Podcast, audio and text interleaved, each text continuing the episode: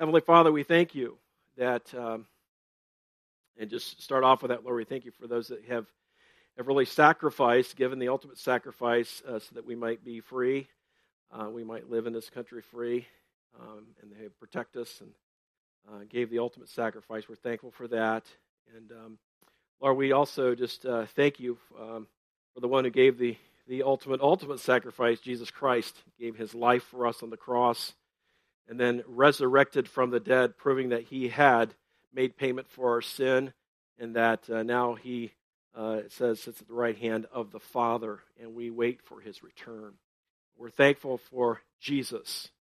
And um, Lord, we, we just uh, thank you for this time today where the, the people of God can come together and worship and through singing, worship through uh, putting ourselves under your word hearing what you have to say, and, and also worship you by sharing our, our gifts with one another, our spiritual gifts of encouragement or mercy or whatever it might be, uh, whether it's during the service or after the service, using those gifts to build one another up in the faith. And so, Lord, we want to worship you in all those ways. And Father, I just pray that you'd fill me now, you'd strengthen me to, uh, to share your word with your people. We ask it all in Jesus' name. Amen. We have been in this series on Job. We're really kind of just getting started.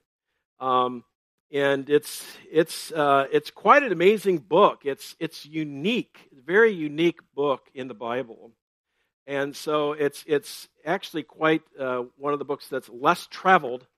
Um, a lot of people have not read it or, let, or maybe have read kind of the beginning and the end, and the middle they kind of leave out uh, because there's a lot of dialogue that goes on between Job and his friends, and, the, and then of course then God speaks, and um, and that's usually when people kind of dial back in.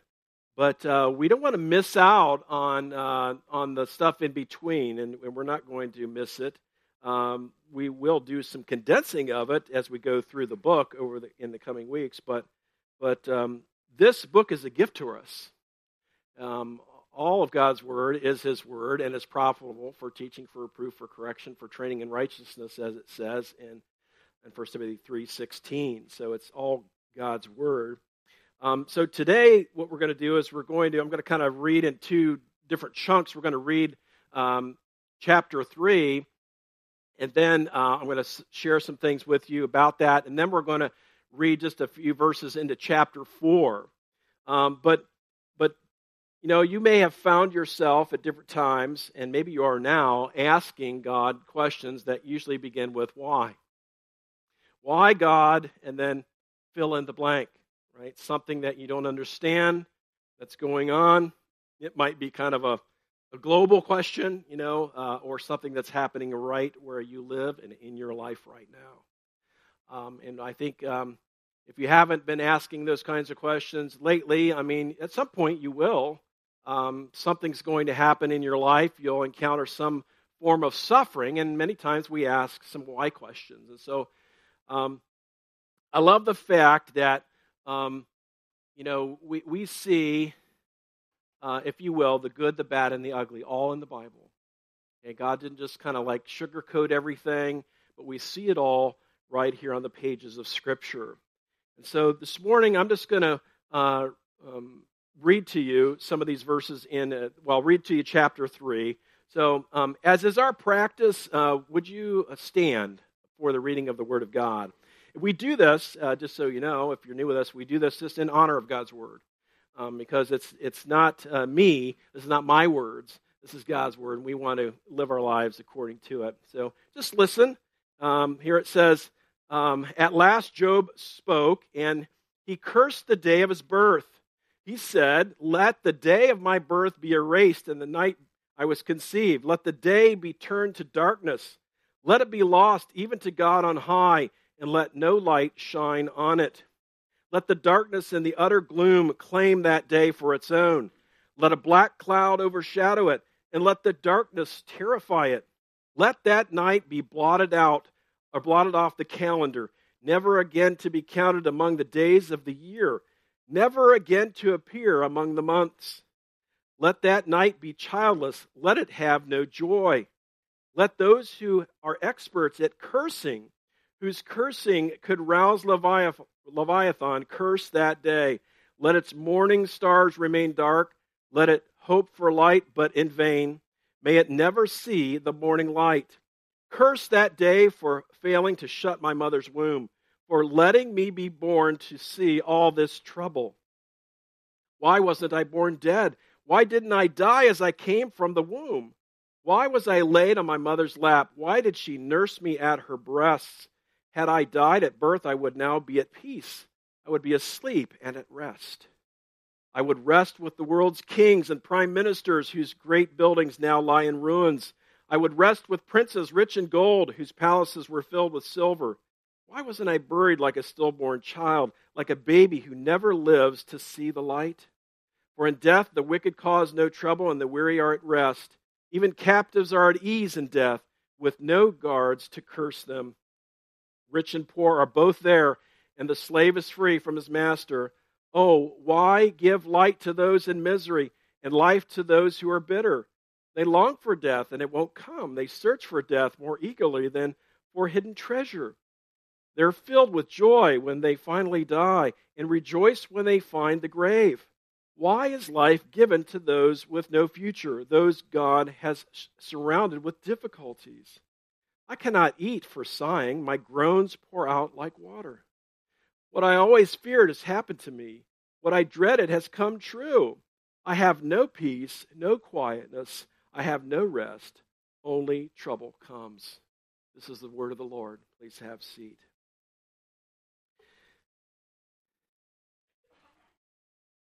Well, that's quite a mouthful, isn't it? It's um, you can see Job expressing his anguish, his despair, um, and uh, just just to help uh, those that might be joining us for the first time today, to give you a quick recap uh, of uh, what's happened so far in the book of Job. Um, so, what happened was that Job has uh, experienced the loss of all of his property basically, he was, he's, a, he's a great man who had great riches and was well known all throughout the land. And uh, all of that was, was taken from him. And then uh, soon after, he lost all of his children. They all died in a tragedy. Now, um, and if you haven't been with us, what you might not know is uh, something took place in the heavenlies before those uh, tragedies occurred, and that was uh, Satan was asking to, in a sense, test Job to see if he would really be faithful to God. He's like, you know, Job is such a God fearing man because you do all this great stuff for him. You've made him rich, you've given him a great family. That's the only reason he praises you and worships you, God. So let's put him to the test. And so God allowed him to test Job in these different ways. And um, Job, you know, God attests to the fact that that uh, you know Job is a godly man. He was he is a man of integrity, and uh, and so this is uh, what's happened prior to this.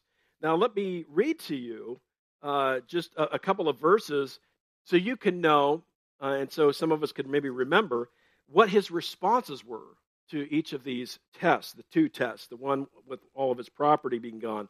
So the one with all, all of his property uh, and his um, and all of his, you know, for them it was livestock, right? That would have would have uh, that was your bank account, you know. Um, so, uh, Job chapter 1, verses 20 to 22, uh, where it says, after he lost all of, uh, all of his material wealth, it says, Then Job arose, tore his robe, and shaved his head, and fell on the ground and worshipped, and said, Naked I came from my mother's womb, and naked shall I return. The Lord gave, and the Lord has taken away. Blessed be the name of the Lord. And then it says in verse 22 In all this, Job did not sin or charge God with wrong. Um, I mean, that's quite a test, and he passed it with flying colors, right? He worshiped God, and he's like, you know, um, maybe experiencing the loss of that just reminds me of how blessed I was, right? That God gave me all that stuff. Um, but then, uh, after the test of losing his children, um, and we get to Job uh, chapter 2 in, uh, let's see here, verse, uh, verse 10. This is right after his, his uh, wife suggests, Do you still hold fast your integrity? Curse God and die. She's like, Just give it up. You know, this is too much. But he said in response to her, You speak as one of the foolish women would speak. Shall we receive good from God and shall we not receive evil? In all this, Job did not sin with his lips. And so he's still worshiping God after all of those incredible losses. And it was just wave after wave after wave when you read those first two chapters. And so um, most of us at this point would say, well, this would be a great time to end the book, wouldn't it? Wouldn't this be a great just end to the story right now? Um, you know, because basically what we could say at this point would be that Job was a great man. Job endured great suffering with integrity. Be like Job. End of story. Right? Uh, but that's not where it ends. That's not where it ends. And so that's where we find ourselves in Job chapter 3 this morning. You know, in fact, Job has 42 chapters. Um, 42 chapters. And you might wonder, like, why so long? Some of you are calculating, how many Sundays is that? I could, I could just see it happening. Like, don't worry, we're going to condense some things. But I'm just saying, you know, you, you got to ask a question. You know, you kind of wonder, like, why such a long book about suffering? And uh, that's a great question. Uh, and uh, I want to share with you something that Christopher Ash wrote in his commentary on the book of Job uh, as to some of his thoughts about that. Um, and, and so he says, he says, Job is 42 chapters long. And he says, we may consider that rather an obvious observation, but the point is this in his wisdom, God has given us a very long book, and he has done so for a reason. It's, it's easy just to read or preach the beginning and the end and skip the ra- rather quickly over the endless arguments in between as if it wouldn't much matter uh, if they weren't there. Because, like I said, you know, basically between, you know, um, starting with chapter 3 and on for quite a number of chapters, there's Job's complaint and expressing himself, and then his friends who have come to visit him and try to comfort him give some of their opinions uh, and try to give them him quote wisdom as to why this is happening and then him responding back to that right? Um, and so uh, christopher ash goes on to say he says uh, far far from saying the message of job can be summarized in a postcard or tweet god says come with me on a journey a journey that will take time. Job cannot be distilled. It is a narrative with a very slow pace after a frenetic beginning and long delays. Why? Christopher says. And he says, because there is no instant working through grief, there is no quick fix to pain, no message of Job in a nutshell. And I think he's right on that. I think he's like, you know, we have this long book of this man who's experienced great suffering and how he's working through it for us, first, uh, at least partially, that we might know that there is no quick fix to pain, there is no instantly working through grief. This is, this is part of life. We experience losses. We experience grief as a result of those losses. And in his case, he lost his health as well, right? We, he was in an ash, heap here just uh, at the, towards the end of chapter 2 um, with all these boils all over his body. And so, um, but what we are, I think, supposed to, uh, one of the many things to get out of this is the fact that this is a part of life. Going through grief, it takes time. Right? You, you just can't read a book on grief and suffering and just say, okay, got that down.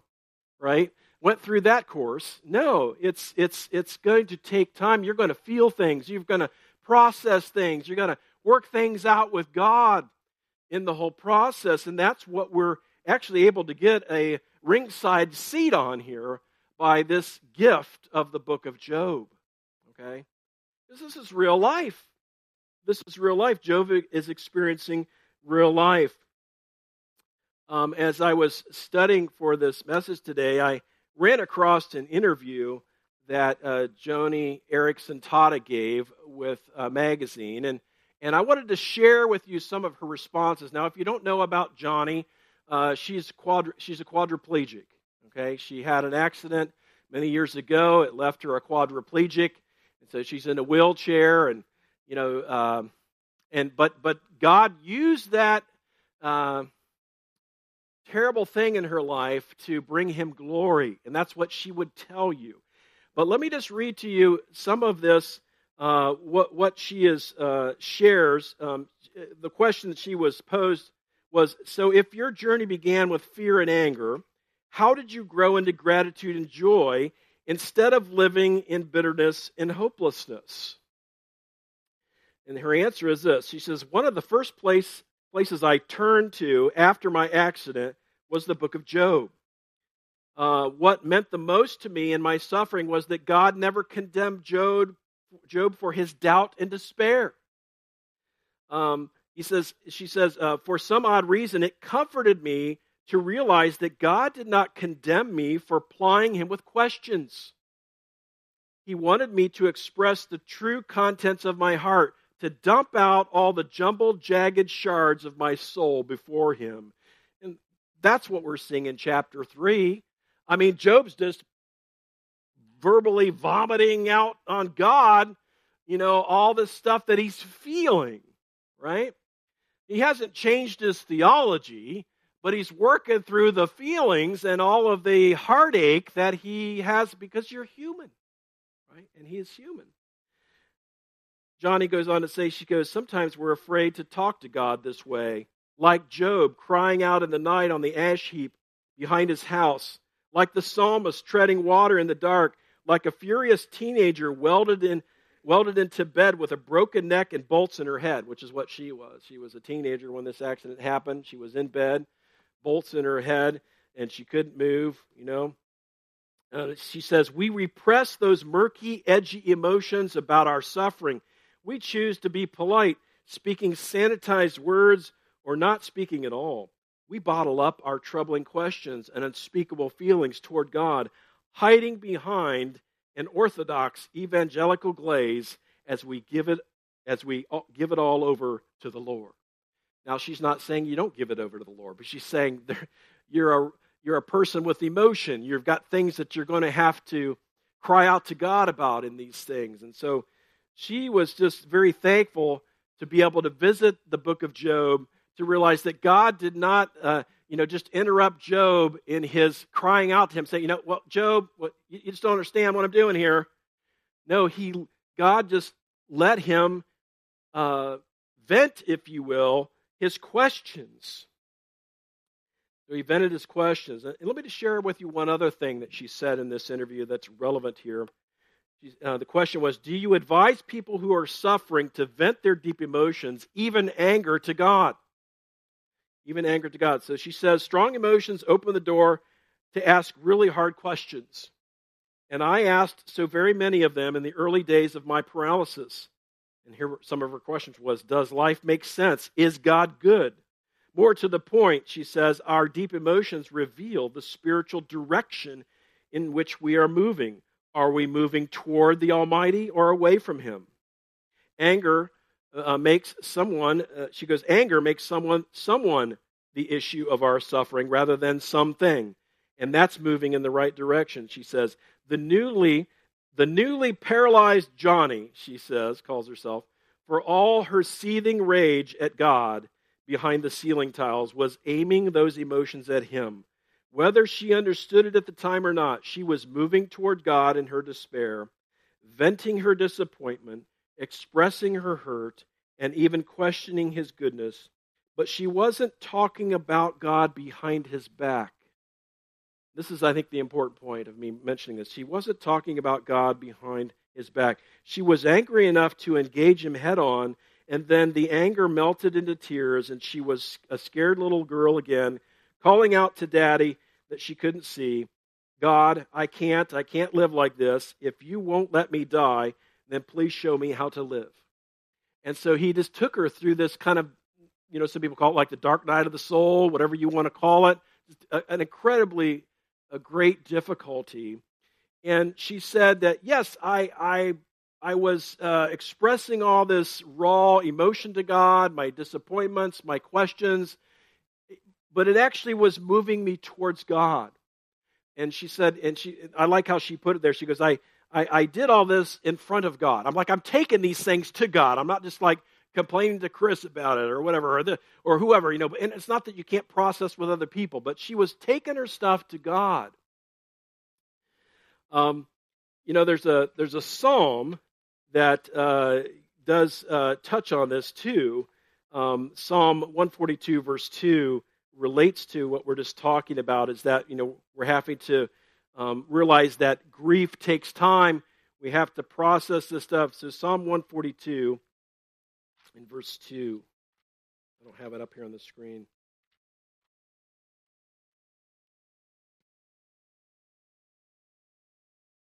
My pages are sticking together.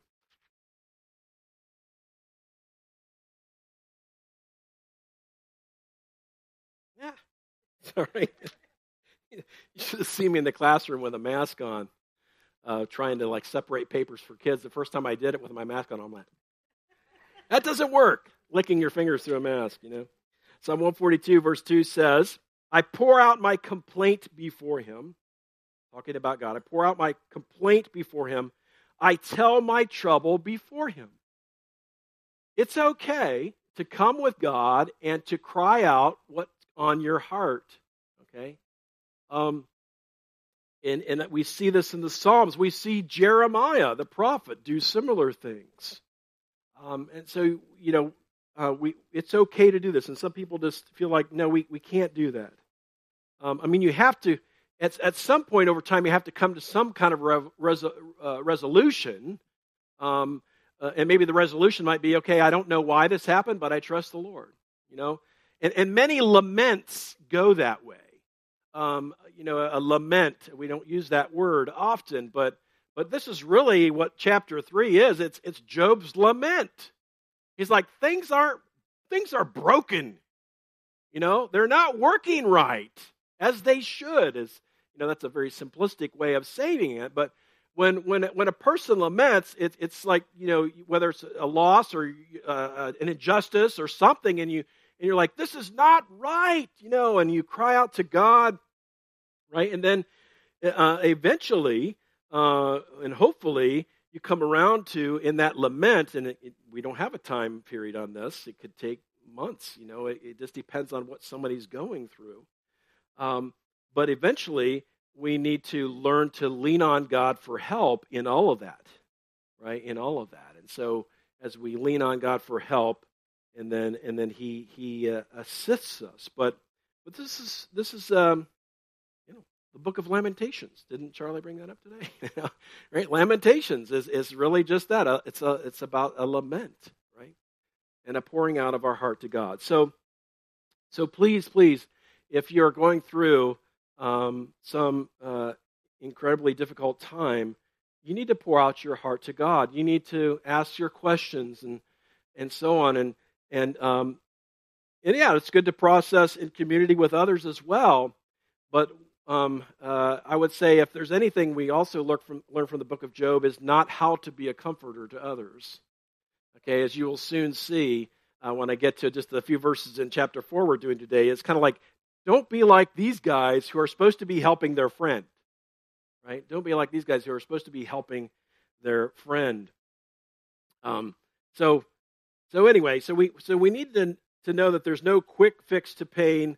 Uh, there is no instantly working through grief. It just and, and this is one of the things that I think that this is here for. This is here for us so that we can understand that. All right, so um, we just get uncomfortable sometimes if we hear someone talking like Job was, you know. And uh, if you've ever been around somebody that's going through deep pain like this, you kind of want to go in there and, and, and fix their theology. Yeah, don't do that. Not right then. Okay? That's not a good idea. Uh, actually, Job, friends, had it right one time. And that was uh, the few verses before chapter 3 where they sat there for seven days and said nothing. All right? Right? Because isn't some of the, the you know, and I've had to do a lot of pastoral visits over the year, and years, and, you know, whether it's in the hospital or something, people going through a lot of uh, difficult times. And sometimes the best thing, you know, is just be there you know and, and and many times i don't have any answers you know other than just to be there and that's and that's the best thing you can do uh, to support your friends that are going through difficult. Just be there, you know, because there's this, you feel like this pressure, like there ought to, I ought to be saying something like profound that's going to pull them out of the ditch. Nope. And, and many times you'll just make it worse. Um, you know, and, and by the way, Nancy Guthrie uh, has written a book with Crossway publishers, and it's about basically how you can be a good comforter to your friends because she's been through a lot in her life, and she she she could tell you some things that she's learned about how, how you could be the best help to somebody who's who's experiencing grief and loss. So I don't remember the title of it, but I'm sure if you if you search for Nancy Guthrie and look for grief, you'll find her book. Okay. Um, so um, yes, we could pour out our complaints to God, like it says in Psalm 142 2.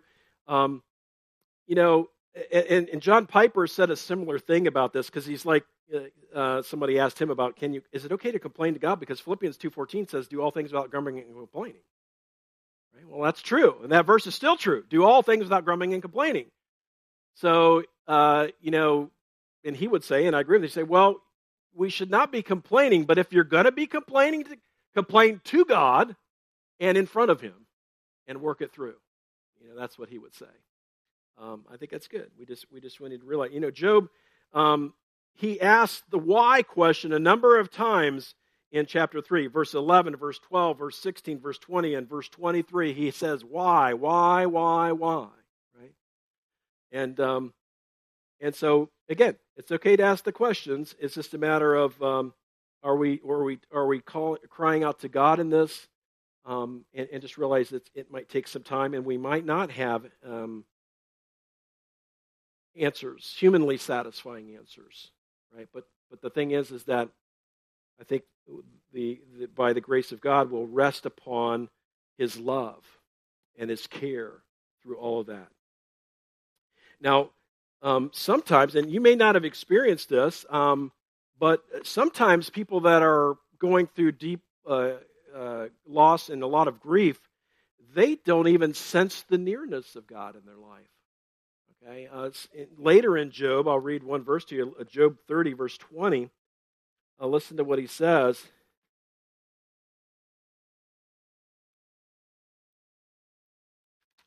Yeah, Job 30, verse 20, he says, I cry to you, he's talking to God, I cry to you for help, and you do not answer me.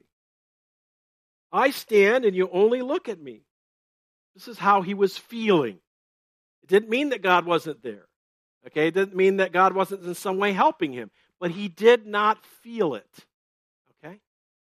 Uh, I'm just trying to bring out some things that, you know, that a lot of Christians just try to kind of gloss over and just like, oh, you know, we really shouldn't talk to God like that. You know, we really shouldn't say these things. Well, um, we need to say these things and we need to cry out to God and we need to work through this lament.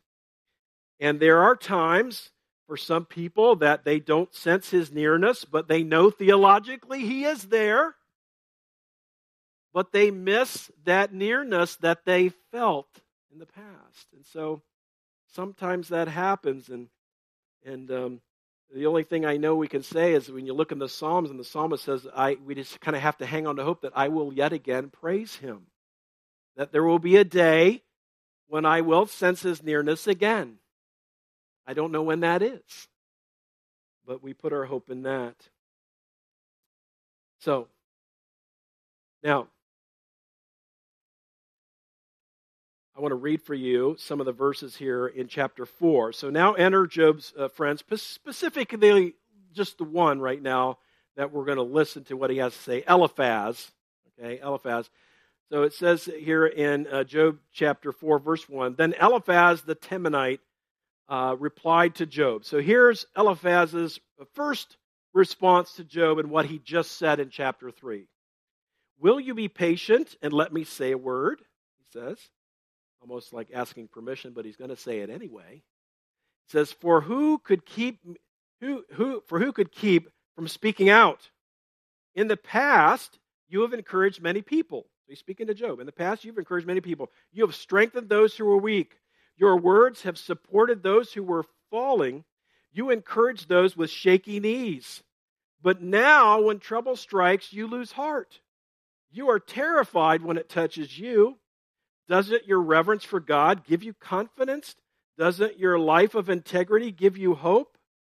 Stop and think do the innocent die? When have the upright been destroyed? And then he says this My experience shows that those who plant trouble and cultivate evil will harvest the same. Well, there you go. There's uh, his opinion. Um, and uh, this this whole you know that last statement kind of says it all. Well, first of all, he's like, you know, why? You know, it's almost kind of like you, you get the uh, the Nike theme. Just do it. Come on, man, buck it up. Get through it. Right? You've you've you've counseled people when when they were going through stuff. You know, Eliphaz is, Eliphaz says, you know, won't your your relationship with God and your integrity carry you through? You know, almost kind of like, where's your faith? You know, um, but but what's happening here though as you saw here at this very last verse, where he says, My experience shows that those who plant trouble and cultivate evil will harvest the same. What's he really saying there? You must have done something wrong. It's your fault. Right? That's the bottom line. That's the bottom line. And so, uh, you know, my takeaway here from these few verses in four is just that we have to be careful not to misdiagnose somebody's suffering. Right? You have, you most likely have no idea what God is doing. Okay? Um, and, well, we know, we, we got the backstory, right? We know what happened in the heavenlies. We know what God was doing, right? Job doesn't know, and, and neither of his friends have no idea what happened in the heavenlies between uh, God and Satan. They don't know. And, um, and so there, there's several things here that um, you know, when we, we talk about his friend, several things he, he really blew it on uh, in his statements here. But one is that he overestimates his knowledge of the truth. All right? Uh, you know, this is where it would be really good to hang on to those verses and say, you know, be quick to listen and slow to speak, right? Uh, because you just, you, you know, you think that you kind of you know what, what what's happening you know why this person you know you might even think of some specific things that they've been doing wrong in their life. You don't know that that's the reason this is coming down on them. You don't know. Right? And so um, you know eliphaz he thinks that he knows what's going on with job. He thinks that he knows what god is doing and why this is happening. But the thing is is that he doesn't. And we don't know either. Right? Unless your name is god you don't. Okay? Now, can someone's sin bring down discipline in their lives? For sure. We've got scripture that backs that up, right?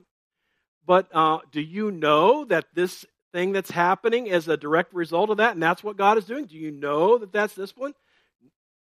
I don't think you do, unless God has given you some sort of special knowledge on this particular situation, right? So the best thing you could do is just um, you know, just just be there and like I said before, and try to be of some encouragement and some help, and it usually doesn't come by a lot of words. Um, now, the other thing that Eliphaz does wrong is he, he misapplies the truth that he does know. Okay? So there's the over overestimating the knowledge he does have about the truth, that he kind of has this all figured out. But then Eliphaz, he misapplies the truth he does know. Well, what is the truth he does know? Well, again, there, uh, a lot of times, you know, right? Um, there's this, there is a cause and effect, right? Uh, I, I did this, and and then this is coming back on me, right? Or uh, and I don't mean karma. No, that's not what we're talking about. We're just talking about, you know, Proverbs has a lot of cause and effect, right? Wisdom literature there. Um, but many times, you know, we make bad decisions. We have to um, deal with the consequences of those decisions, right? I had a coach in high school. His favorite saying was, this is his way of saying, uh, you, you, you did this wrong. This is, this is happening to you because of that. He said, You burn a blister, you sit on it. You burn a blister, you sit on it. I'm like, okay, okay, thanks, coach. I don't. I think I know what that means, you know? but but he but he's just like, you know, you're gonna you get what you got coming. That was his way of saying it, you know.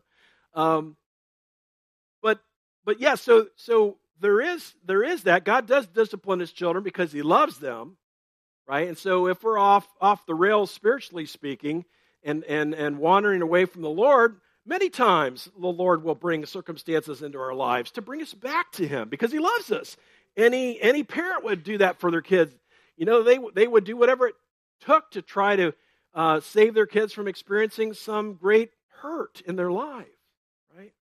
Um, and so, um, you know, so he he ha- he knows this. Eliphaz knows that that does happen, um, but he's misapplying it. I don't know if you remember um, in, in the Gospel of John, someone asked Jesus a question that's kind of related to uh, this uh, knowledge that Eliphaz had that there's a lot of times, you know, consequences for things. In John chapter 9, in verse 2,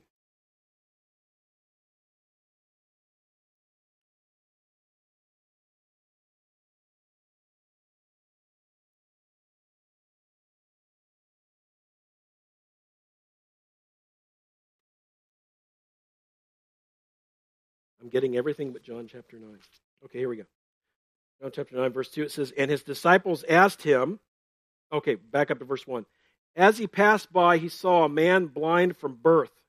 And his disciples asked him, Rabbi, who sinned that this man or his parents that he was born blind? In other words, uh, so, you know, they're just thinking that somebody sinned. That's why they out popped a baby that had these disabilities. And uh, Jesus says, uh, nobody in this situation. Right? He has a different answer. But Eliphaz's mind was in that space, okay, where he's thinking that he did something wrong, therefore this is coming down on him, right? And as a result of that, what happens is he misrepresents God.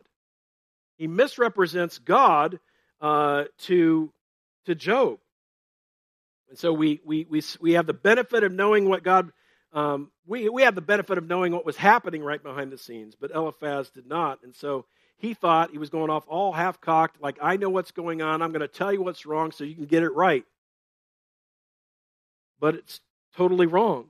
It's totally wrong. And so, uh, all of that just to say, you know, we have to we have to not sit as judge and jury over people that are going through suffering because we think we know why it's happening that we think we know why it's happening. So, um, Job's friends uh, just needed to sit on all of their knowledge and just uh, try to see how they could support him in some other way. And really, like I said before, just being there is, uh, and, and just maybe physically helping with his suffering would probably be a good idea. Um, but uh, so, so really, um, you know, this morning when we look at those those verses in chapter 3 again we're just we should come away with the fact that okay hey i have a i have a picture that you know grief and suffering it's not just a theological issue. It's not you know you can kind of know and read books about like why god allows suffering and what are the purposes of suffering and i even gave some of those uh, last week. But you know you're still a person going through stuff that hurts, right? And you have to be able to bring that to God. You have to be able to bring that to God. You, you, you cry to Him in your prayer. And sometimes you might find songs that express how you feel, and you need to sing those songs, right? Um, with one of the songs that we've been singing through this series, right? That whole idea of that He gives and takes away, but blessed be the name of the Lord, right? It's somehow, you know, that helps us to recognize and to acknowledge. Um, yes, we know things about um, what God has revealed to us about purposes for suffering, but we need to feel these things uh, in front of God. Okay? So, um, let's just let's just talk to the Lord right now. Let's pray. Heavenly Father, we're we're in this what might be a strange place for some of us. Um, Job is not a book that you can lay out, you know, here's five wonderful application points for your life today. But we're right in the midst of these raw emotions and these questions. And, and maybe some of us come today with questions about suffering in our own lives, questions uh, about things that are happening to us, uh, around us, but Lord, help us to, to grab on not only to the truth of your sovereignty, not only to the truth that you say that in Romans 8:28 that you work all things together for good to those who love God and according to his purpose. So not only to those truths, Lord, let us just cry out to you that we're still hurting even though we know those things are true. And know that that's okay. Like the psalmist says, I take my troubles to you. I take my complaints to you. Lord, uh, I pray that you would help us to, um, as we encounter various times of suffering and we, as we start to cry out to you, Lord, help us to heal as we cry out to you. Lord, help us to be honest in our laments as we cry out to you. And help us to move towards you in those times and not away from you. God, by your grace, lead us towards you. And Lord, we, we do trust you. We know that you are, um, you always have our best in mind. Lord, help us also to be um, good friends to those who are going through suffering. Help us to be ones who are not quick to just simply say nice little Christianese sayings. Um, but maybe it's better to say, How can I help you? Ask a question, meet some physical needs. And there will be times for conversations about maybe deeper things, but Lord, help us to be sensitive to the leading of your Spirit on how to best serve and to love one another through very difficult times. We ask it all in Jesus' name. Amen.